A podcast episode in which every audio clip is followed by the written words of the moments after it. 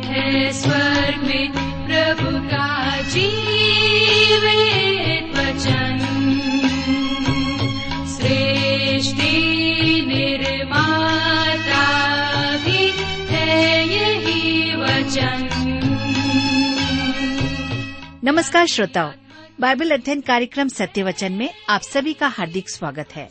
जैसा कि आपको मालूम है कि इन दिनों हम पवित्र शास्त्र बाइबल के नए नियम में से संत पॉलुस द्वारा लिखी दूसरा थिस्लुनिक्यो नामक पुस्तक का विस्तार पूर्वक अध्ययन कर रहे हैं। श्रोता, हमें विश्वास है कि इस अध्ययन से आपको आध्यात्मिक लाभ मिल रहा है। तो आइए, अपने इस अध्ययन को हम आरंभ करें, लेकिन इससे पूर्व मन की तैयारी के लिए सुनते हैं एक मधुर संगीत रचना। मैंने अपना मन ईश को दे दिया, आज से मैं उसके लिए जीऊँगा मैंने अपना मन ईशु को दे दिया। आज से मैं उसके लिए जीऊँगा। मैंने अपना मन ईशु को दे दिया। आज से मैं उसके लिए जीऊँगा।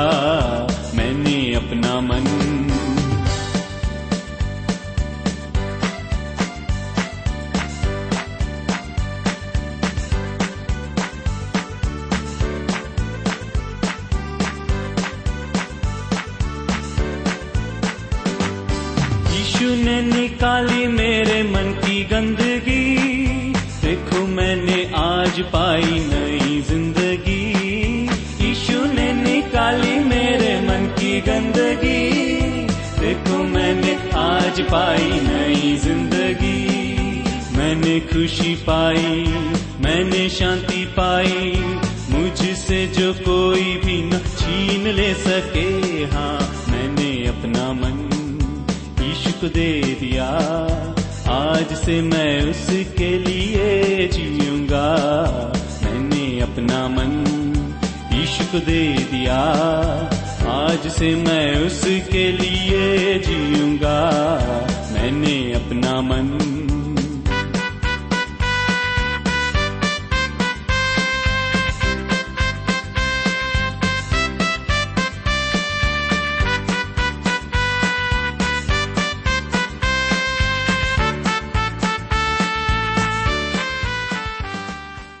प्रिय मित्र प्रभुष्य के पवित्र और सामर्थ्य नाम में आप सबको मेरा नमस्कार। मैं कुशल पूर्वक हूँ और आशा करता हूँ कि आप सब भी परमेश्वर की दया से कुशल पूर्वक हैं और आज फिर से परमेश्वर के वचन में से सीखने के लिए तैयार बैठे हैं। मैं आप सभी श्रोता मित्रों का इस कार्यक्रम में स्वागत करता हूँ। विशेष करके अपने उन सभी नए श्रोता मित्रों का जो पहली बार हमारे इस कार्यक्रम को सुन रहे हैं। मैं आपको बताना चाहता हूँ कि हम इन दिनों बाइबल में से दूसरा थिस्लोनिकियों की पत्री से अध्ययन कर रहे हैं, जिसका लेखक पॉलुस है। तो मेरे मित्रों, इससे पहले कि आज हम अपने अध्ययन में आगे बढ़ें, आइए हम सब प्रार्थना करें और परमेश्वर से आज के अध्ययन के लिए सहायता मांगे। हमारे जीवित और सामर्थ्य पिता परमेश्वर, हम आपको धन्यवाद देते हैं। आपके जीवित और सच्चे वचन के लिए जिसके द्वारा से आप हमसे बोलते और बातचीत करते हैं। पिताजी, आज जब हम आपके वचन में से सीखना चाहते हैं, हमारी प्रार्थना है कि आप हमारे प्रत्येक श्रोता भाई बहनों को अपनी बुद्धि, ज्ञान और समझ प्रदान करें, ताकि जब वे आपके वचन को सुने तो निश्चित रूप से आपका वचन उनके जीवन से बोलने और बातचीत करने पाए। हमारी प्रार्थना उन भाई बहनों के लिए भी है, जो निराश हैं, बीमार हैं परेशान हैं या किसी प्रकार के दबाव और तनाव में है, आप उन्हें भी अपनी शांति प्रदान करें। आज के वचन के द्वारा हम सबसे बोले और बातचीत करें। हमारी प्रार्थनाओं को सुनने के लिए धन्यवाद। प्रार्थना यीशु के नाम से मांगते हैं। आमीन।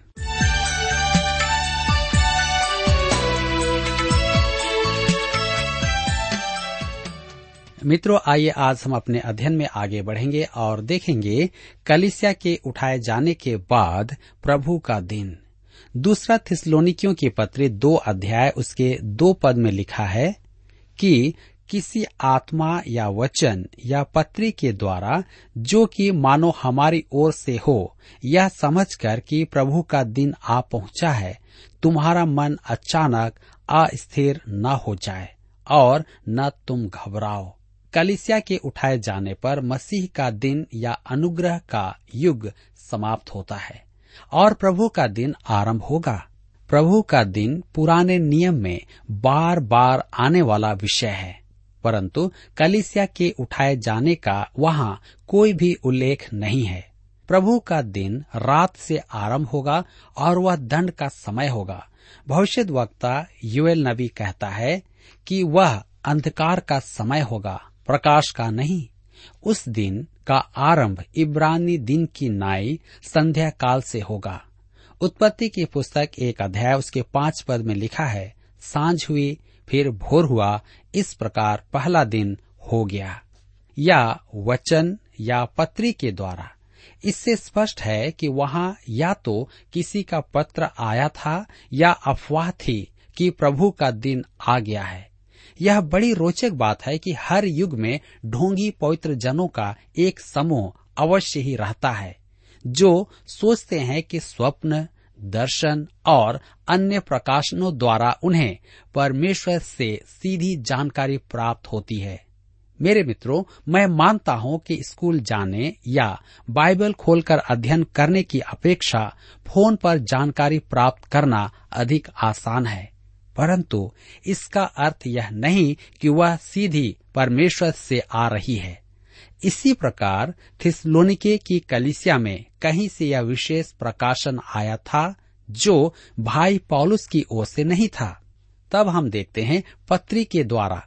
इससे प्रकट होता है कि कोई अवैध पत्र वहाँ पर आया था या संभवतः किसी ने कहा था कि उन्होंने एक पत्र में ऐसा पढ़ा है। मानो हमारी ओर से हो। अर्थात उन्हें भ्रम में डाला गया था कि वह पत्र पौलुस, तिमुथियुस और सिलास की ओर से था। मेरे प्रियो, उस पत्र के अनुसार अफवाह उड़ाई जा रही थी कि प्रभु का दिन आ गया है। उस अफवाह के कारण थिसलोनिके के विश्वासी उलझन में पड़ गए थे। कारण हम समझ सकते हैं। वे कष्ट एवं सताव तो सहन कर ही रहे थे। अतः यदि कोई कहता कि वे महाक्लेश में हैं, तो वे उसकी बात आसानी से मान लेते कि प्रभु का दिन आ गया है। प्रभु का दिन एक प्रकार का शीर्षक है जिसका अभिप्राय है कि महाक्लेश से आरंभ होकर प्रभु राज तक का युग इस समय दंड के उंडेले जाने से आरंभ होता है। यूएल प्रभु के दिन को अपनी भविष्यवाणी के अध्याय दो में कुछ अधिक विस्तार से व्यक्त करता है। पत्रस ने इसका संदर्भ पेंतिकोस्त के दिन दिया था। उसके श्रोता जानते थे कि एक दिन ऐसा आएगा जब परमेश्वर का आत्मा उंडेला जाएगा। परंतु यह वह प्रभु का दिन था जो आने वाला था और वे उसके बारे में जानते थे। प्रेरितों के काम दो अध्याय, उसके बीस पद में पत्रस कहता है, प्रभु के महान और तेजस्वी दिन के आने से पहले सूर्य अंधेरा और चाँद लहू सा हो जाएगा। निश्चय ही यह पेंतिकोस के दिन नहीं हुआ था। प्रभु के क्रूस पर चढ़ाए जाने के समय भूकंप हुआ और अंधियारा छा गया था, परंतु पेंतिकोस के दिन ऐसा कुछ भी नहीं हुआ था। उस दिन बड़ी आंधी का सा शब्द हुआ और आग की जीव प्रकट होकर हर एक उपस्थित जन पर बैठ गई। वहाँ आंधी तो नहीं उठी थी, परंतु आंधी की आवाज़ सुनाई दे रही थी। इस कारण सब निकलकर मंदिर परिसर में आए कि देखें क्या हो रहा है। पत्रस ने कहा कि पेंती कोस्त का दिन वैसा ही था जैसा यूएल ने व्यक्त किया था। तुम सोच रहे हो कि ये लोग मदिरा के नशे में हैं। नहीं, वे आत्मा से भरे हुए हैं। यूएल की भविष्यवाणी के कारण रूढ़ीवादी यहूदी जानते थे कि एक दिन ऐसा आने वाला है, जब परमेश्वर सब मनुष्यों पर अपना आत्मा उंडेलेगा। परंतु पेंती कोस्त के दिन सब पर आत्मा नहीं उंडेला गया था। प्रभु का दिन आज भी एक भावी घटना है। मेरे मित्रों, पत्रस अपने पत्र में भी प्रभु के दिन का उल्लेख करता है कि प्रभु का दिन ऐसे आएगा, जैसे रात में चोर। पहला थिसलोनिकियों की पत्री अध्याय पाँच में हमने देखा है कि प्रभु यीशु अपनी कलिसिया को लेने रात में चोर की नाई आएगा। अतः कलिसिया को जागते रहना है और उसकी प्रतीक्षा करना है। नींद में पड़े संसार के लिए वह रात के चोर की नाई प्रकट होगा। दूसरा पत्रस की पत्री तीन अध्याय उसके दस पद में पत्रस कहता है, परंतु प्रभु का दिन चोर के समान आ जाएगा। उस दिन आकाश बड़ी गड़गड़ाहट के शब्द से जाता रहेगा और तत्व तो बहुत ही तप्त होकर पिघल जाएँगे और पृथ्वी और उस पर के काम जल जाएँगे। पेंती के दिन तो ऐसा कुछ भी नहीं हुआ था। प्रकाशित वाक्य की पुस्तक छह अध्याय, उसके सत्रह पद में भी स्पष्ट करता है कि प्रभु के दिन का कलिसिया से संबंध नहीं है, क्योंकि उनके प्रकोप का भयानक दिन आ पहुँचा है। अब कौन ठहर सकता है? यह कलिसिया के लिए नहीं है। कलिसिया को तो प्रभु की प्रतीक्षा करना है, क्योंकि हम उसकी पहचान में हैं। दूसरा थिसलोनिकियों की पत्री दो अध्याय, उसके तीन पद में लिखा है किसी रीति से किसी के धोखे में न आना, क्योंकि वह दिन न आएगा जब तक धर्म का त्याग न हो ले और वह पाप का पुरुष अर्थात विनाश का पुत्र प्रकट न हो। किसी रीति से किसी के धोखे में न आना। यदि हमें धोखा खाने से बचना है तो पौलुस की बात माने, क्योंकि वह दिन न आएगा। कौन सा दिन? प्रभु का दिन। कलिसिया के उठाए जाने का दिन नहीं। प्रभु का दिन तब तक नहीं आएगा जब तक दो घटनाएँ न घटेंगी। ध्यान से सुनिए। पहला है, जब तक धर्म का त्याग न हो। दूसरा है, वह पाप का पुरुष अर्थात विनाश का पुत्र प्रकट न हो। प्रभु के दिन के आरंभ होने से पूर्व ये दो घटनाएँ घटेंगी। आज तक इनमें से एक भी घटना नहीं घटी है। यहाँ धर्म त्याग के मूल यूनानी शब्द का अर्थ है परस्थान या निराकरण। पॉलुस के कहने का अर्थ है कि प्रभु के दिन के आगमन से पूर्व निराकरण होगा। निराकरण दो प्रकार का होगा। पहला, पारंपरिक कलिसिया विश्वास का त्याग करेगी। प्रभु के आगमन पर धर्म का पूरा पूरा त्याग किया जाएगा। ऐसा तब तक नहीं होगा जब तक मसीह की कलिसिया यहाँ से उठा न ली जाए। लुकार चिशु समाचार अठारह अध्याय के आठ पद में प्रभु यीशु ने एक प्रश्न पूछा था, जब मनुष्य का पुत्र पृथ्वी पर आएगा, तब क्या वह विश्वास पाएगा? विश्वास से उसका अर्थ है सत्य का निकाय, जिसे उसने यहाँ रखा था। उसके प्रश्न का उत्तर है नहीं। जब वह आएगा, तब वह यहाँ विश्वास नहीं पाएगा। यहाँ पूर्ण रूपेण धर्म का त्याग होगा, जिसके दो कारण होंगे। पहला, कलिसियाई तंत्र विश्वास से टल जाएगा। और दूसरा, सच्ची कलिसिया का पृथ्वी से प्रस्थान। सच्ची कलिसिया के चले जाने के बाद विश्वास नहीं रहेगा। चाहे नाम की कलिसिया यहाँ उपस्थित हो। अतः सच्ची कलिसिया के संसार से कूच करने तक न तो प्रभु का दिन आएगा और न ही महाक्लेश के समय का आरंभ होगा। मेरे प्रियो, पॉलुस कलिसिया के उठाए जाने के विषय अधिक चर्चा नहीं करता है, क्योंकि उसने अपने पहले पत्र में इसकी चर्चा की है। पहला थिसलोनिकियों की पत्री, चार अध्याय, उसके सोलह और सत्रह पद में, प्रभु आप ही स्वर्ग से उतरेगा। उस समय ललकार और प्रधान दूत का सा शब्द सुनाई देगा और परमेश्वर की तुर ही फूकी जाएगी और जो मसीह में मरे हैं, वे पहले जी उठेंगे। तब हम जो जीवित और बचे रहेंगे, उनके साथ बादलों पर उठा लिए जाएँगे कि हवा में प्रभु से मिले और इस रीति से हम सदा प्रभु के साथ रहेंगे।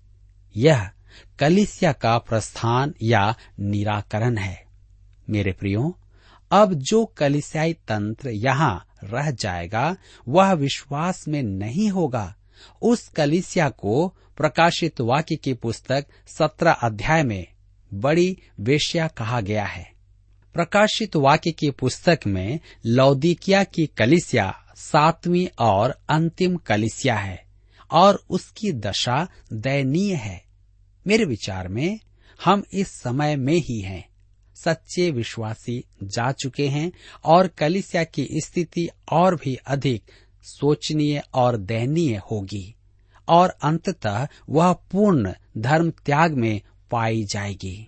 पार्थिव दृष्टिकोण से विश्वासियों का उठा लिया जाना प्रस्थान है और स्वर्गिक दृष्टिकोण से विश्वासियों का उठाया जाना झपटना है। मेरे विचार में उस समय संसार कहेगा, ओह, वे तो चले गए। उनके विचार में प्रचारक और बाइबल शिक्षक कांटा है और उनके चले जाने पर ये लोग अति प्रसन्न होंगे। संसार आनंद मनाएगा। उन्हें यह बोध नहीं है कि वह दिन उनके लिए दुख का दिन होगा। वे सोचते हैं कि वे प्रभु राज्य की आशीषों में प्रवेश करेंगे। परंतु उन्हें यह नहीं पता है कि वे महाक्लेश में प्रवेश करने जा रहे हैं। वह समय ऐसे कष्टों का समय होगा जिसे किसी ने पहले कभी भी नहीं देखा। एक बार हम रेल यात्रा पर बैठे, नाश्ता कर रहे थे। वहाँ एक जल सेना का सैनिक अपनी सुंदर पत्नी और एक बच्चे के साथ था। वह एक दूसरे स्थान पर जा रहा था। उस दंपति के चेहरे पर उदासी थी। जब प्रस्थान का समय हुआ, तब वह अपनी पत्नी और बच्चे को गले लगाने के बाद द्वार के पार हो गया। यह प्रस्थान था। उसकी पत्नी ने अपने बच्चे को लिया और लौट गई। उसकी आँखों से आँसू बह रहे थे। मेरा हृदय गदगद हो उठा। उस स्त्री का जीवन कठिन होगा।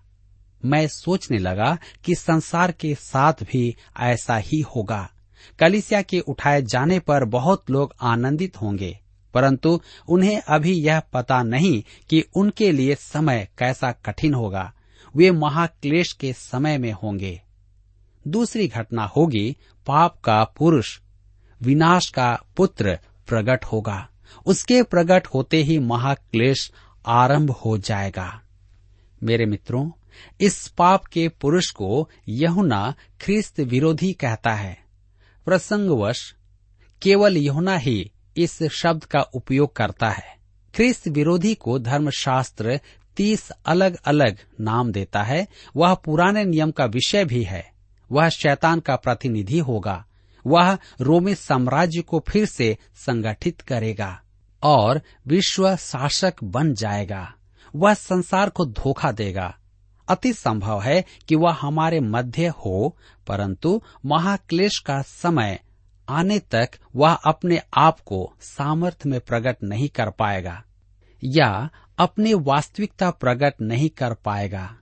पॉलुस उसके विषय और अधिक जानकारी हमें देता है। दूसरा थिस्लोनिकियों की पत्री दो अध्याय उसके चार पद में लिखा है जो विरोध करता है और हर एक से जो ईश्वर या पूज्य कहलाता है, अपने आप को बड़ा ठहराता है। यहाँ तक कि वह परमेश्वर के मंदिर में बैठकर अपने आप को ईश्वर ठहराता है। वह दावा करेगा कि वही परमेश्वर है। प्रकाशित वाक्य की पुस्तक तेरह अध्याय में हम देखते हैं कि समुद्र से निकलने वाला पशु ख्रिस्त विरोधी पश्चिमी यूरोप को संगठित करके एक राज्य बनाएगा। ऐसा करके वह स्वयं को परमेश्वर कहेगा। संसार भी उसे मसीहा स्वीकार करेगा, जो एक बड़ा धोखा होगा। हम आगे पढ़ेंगे दूसरा थिस्लोनिकियों की पत्री दो अध्याय उसके पाँच पद में। क्या तुम्हें स्मरण नहीं कि जब मैं तुम्हारे यहाँ था तो तुमसे ये बातें कहा करता था? पॉलुस इन बातों की चर्चा करने में संकोच नहीं करता है। कुछ लोगों का मानना है कि प्रचारक के इन बातों पर ध्यान नहीं लगाना चाहिए। परंतु पॉलुस ने तो किया। उसने कहा, क्या तुम्हें स्मरण नहीं कि जब मैं तुम्हारे यहाँ था तो तुमसे ये बातें किया करता था? आज की अव्यवस्था का भेद पवित्र आत्मा द्वारा रुकावट है। मेरे मित्रों, हम आगे पढ़ते हैं। दूसरा थिसलोनिकियों की पत्री दो अध्याय उसके छह पद में, तुम उस वस्तु को जानते हो जो उसे अभी रोक रहा है कि वह अपने ही समय में प्रकट हो। संसार में दुष्टता पर रोक कौन लगा सकता है? एकमात्र शक्ति जिसे मैं जानता हूँ, वह है पवित्र आत्मा। सरकार में ऐसी शक्ति नहीं है। रोमी राज्य ऐसा नहीं कर सकता है। कोई भी राज्य नहीं कर सकता है, क्योंकि वह तो स्वयं दुष्टता का प्रतीक था। दूसरा थिसलोनिकियों की पत्री दो अध्याय के सात पद में लिखा है, क्योंकि अधर्म का भेद अब भी कार्य करता जाता है, पर अभी एक रोकने वाला है, और जब तक वह दूर न हो जाए, वह रोके रहेगा। मैं आपको इस पद की अधिक स्पष्ट व्याख्या सुनाता हूँ। अधर्म का भेद तो अपना काम करेगा, परंतु उसे रोकने वाला अभी यहाँ है, और जब तक वह कुछ न करे, उसे रोके रहेगा। ध्यान दीजिए, अधर्म का भेद। अधर्म का भेद तो पॉलुस के युग में ही काम करने लगा था, और आज तक काम कर रहा है। मतिर चिशु समाचार तेरा अध्याय में प्रभु यीशु ने एक दृष्टांत सुनाया, जो संसार की दशा प्रकट करता है। ये स्वर्ग राज्य के भेद हैं और संसार की और आज की कलिसिया की दशा प्रकट करते हैं। संसार में परमेश्वर का वचन बोया जा रहा है, परंतु शत्रु ने आकर जंगली बीज डाल दिए। अब जंगली बीज और गेहूँ एक साथ उगने लगे। आज परमेश्वर के वचन के साथ अधर्म भी पनप रहा है। संसार अधिकाधिक बुरा होता जा रहा है और एक प्रकार से उन्नत भी होता जा रहा है, क्योंकि परमेश्वर का वचन इतिहास में सबसे अधिक आज फैलाया जा रहा है। द्वार खुले हुए हैं, गेहूँ पनप रहा है, परंतु जंगली पौधा भी पनप रही है। अधर्म बढ़ता जाएगा, परंतु पवित्र आत्मा शैतान को इस युग में विजयी नहीं होने देगा। पवित्र आत्मा का प्रस्थान ऐसा होगा जैसा बोतल का ढक्कन खोलना और अधर्म संपूर्ण संसार पर गिरेगा। पवित्र आत्मा का प्रस्थान कब होगा, वह कलिसिया के साथ ही प्रस्थान करेगा। क्या महाक्लेश के समय पवित्र आत्मा संसार में नहीं होगा? क्या वह पेंतीकोस्त के पूर्व संसार में नहीं था? निश्चय ही वह था। वह तो पुराने नियम के युग में भी था, परंतु उस समय उसकी सेवा भिन्न थी। कलिसिया के उठाने के बाद, अर्थात उठाए जाने के बाद, वह किसी और सेवा में होगा। इस समय पवित्र आत्मा हमें मुक्ति के दिन तक संभाले हुए है। उस दिन वह हमें यीशु को सौंप देगा। यदि वह ऐसा नहीं करे तो हम अपने आप तो कभी सफल नहीं होंगे। ऐसा करके वह पृथ्वी पर लौट आएगा और अपनी पहले की सेवा में लग जाएगा। मेरे प्रियो, उस समय वह दुष्टता पर रोक नहीं लगाएगा। वह कुछ समय शैतान को मनमानी करने देगा। मेरा विश्वास करें, उस समय मैं यहाँ नहीं रहना चाहता। समय तो आज भी बुरा है और जब पूरी तरह शैतान के हाथ में कर दिया जाए तो मैं तो यहाँ पर बिल्कुल भी रहना नहीं चाहूँगा। दूसरा थिसलोनिकियों की पत्री, दो अध्याय उसके आठ पद में हम पढ़ते हैं, लिखा है, तब वह अधर्मी प्रकट होगा, जिसे प्रभु ईश्वर अपने मुँह की फूंक से मार डालेगा और अपने आगमन के तेज से भस्म करेगा। वह अधर्मी, ख्रिस्त विरोधी, पाप का पुरुष, वह विश्व शासक होगा। उसे रोकने वाला कोई नहीं होगा। जी हाँ विश्व की कोई भी शक्ति उसे रोकने में सफल नहीं होगी। प्रभु यीशु का आगमन ही उसे रोक पाएगा। जिस प्रकार मिस्र देश में परमेश्वर के लोग असहाय और निराश थे, जब तक कि परमेश्वर ने उन्हें मुक्ति नहीं दिलाई, उसी प्रकार महाक्लेश में विश्वासी जन भी ख्रिस्त विरोधी के राज्य में असहाय होंगे, जब तक कि प्रभु यीशु इस पृथ्वी पर अपना राज्य स्थापित न करेगा। जिसे प्रभु यीशु अपने मुँह की फूंक से मार डालेगा। फूंक का अर्थ है परमेश्वर का वचन, जो दो धारी तलवार है और वह उसके मुँह से निकलती है, जिसके द्वारा ख्रिस्त विरोधी का नाश होगा। परमेश्वर के वचन से ही जगत की सृष्टि हुई थी। परमेश्वर को केवल उच्चारण करना था। परमेश्वर ने कहा, उज्याला हो जाए और प्रकाश प्रकट हो गया। प्रभु यीशु परमेश्वर का जीवित वचन है। आज हमारे पास बाइबल है। वह परमेश्वर का लिखित वचन है। यह लिखित वचन जीवित वचन के बारे में है और सामर्थी है। प्रभु यीशु जब आएगा, तब वह परमेश्वर का जीवित वचन होगा। लिखा है, अपने आगमन के तेज से भस्म करेगा। यहाँ तेज का मूल अर्थ है चमक। उसके आगमन की चमक। तीतुस की पत्री दो अध्याय उसके ग्यारह पद में यही शब्द आया है। प्रगट। क्योंकि परमेश्वर का अनुग्रह प्रगट है, जो सब मनुष्यों के उद्धार का कारण है। यह उसके आगमन का प्रकाशन था। मेरे प्रियो, हम देखते हैं कि उसका पुनः आगमन एक और प्रकाशन होगा। वह अपनी कलिसिया को उठा लेगा और फिर आकर इस पृथ्वी पर अपना राज्य स्थापित करेगा।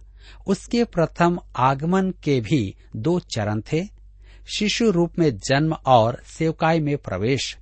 तीस वर्ष की आयु में मंदिर का शोधन, उसके द्वितीय आगमन के भी दो चरण होंगे, कलिसिया को हवा में उठाना और फिर पृथ्वी पर राज्य स्थापित करने के लिए आना, जब ख्रिस्त विरोधी उसके आगमन के तेज से भस्म हो जाएगा। मेरे प्रिय मित्रों, यह क्या ही भली बात है कि हम अपने उस परमेश्वर पर भरोसा रखें जो मुझे और आपको उस महाक्लेश से बचा सकता है। क्या आज आप इसके लिए तैयार हैं? मेरे प्रियो, यहाँ पर आज हमारे अध्ययन का समय समाप्त होता है, और मैं आशा करता हूँ कि आज के इस अध्ययन के द्वारा आपने अपने जीवन में अवश्य ही आत्मिक लाभ प्राप्त किया है। प्रभु इस वचन के द्वारा आप सबको आशीष दे।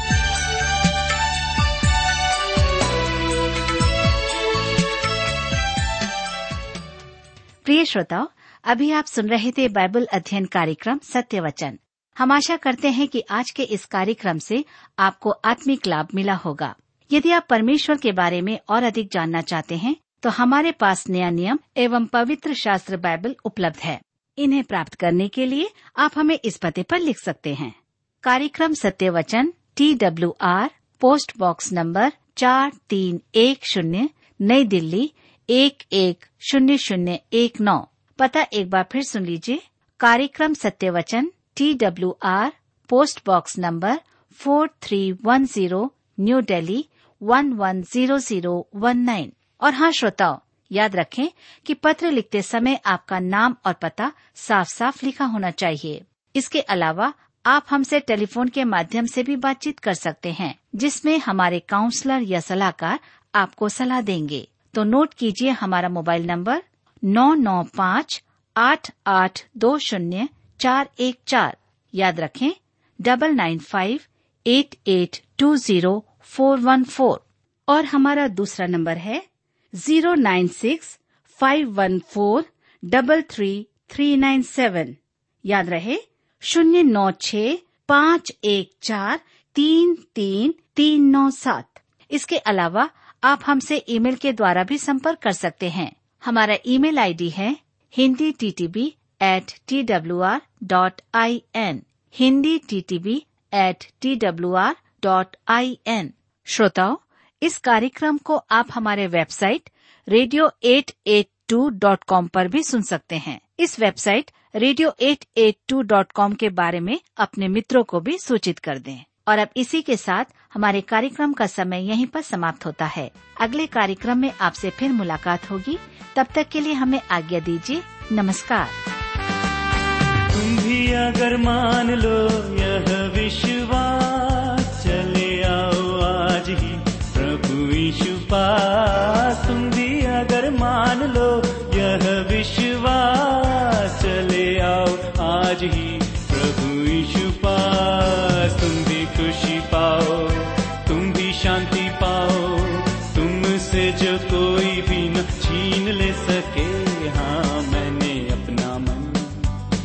यीशु को दे दिया। आज से मैं उसके लिए जीऊँगा। मैंने अपना मन ईश्क दे दिया। आज से मैं उसके लिए जीऊँगा।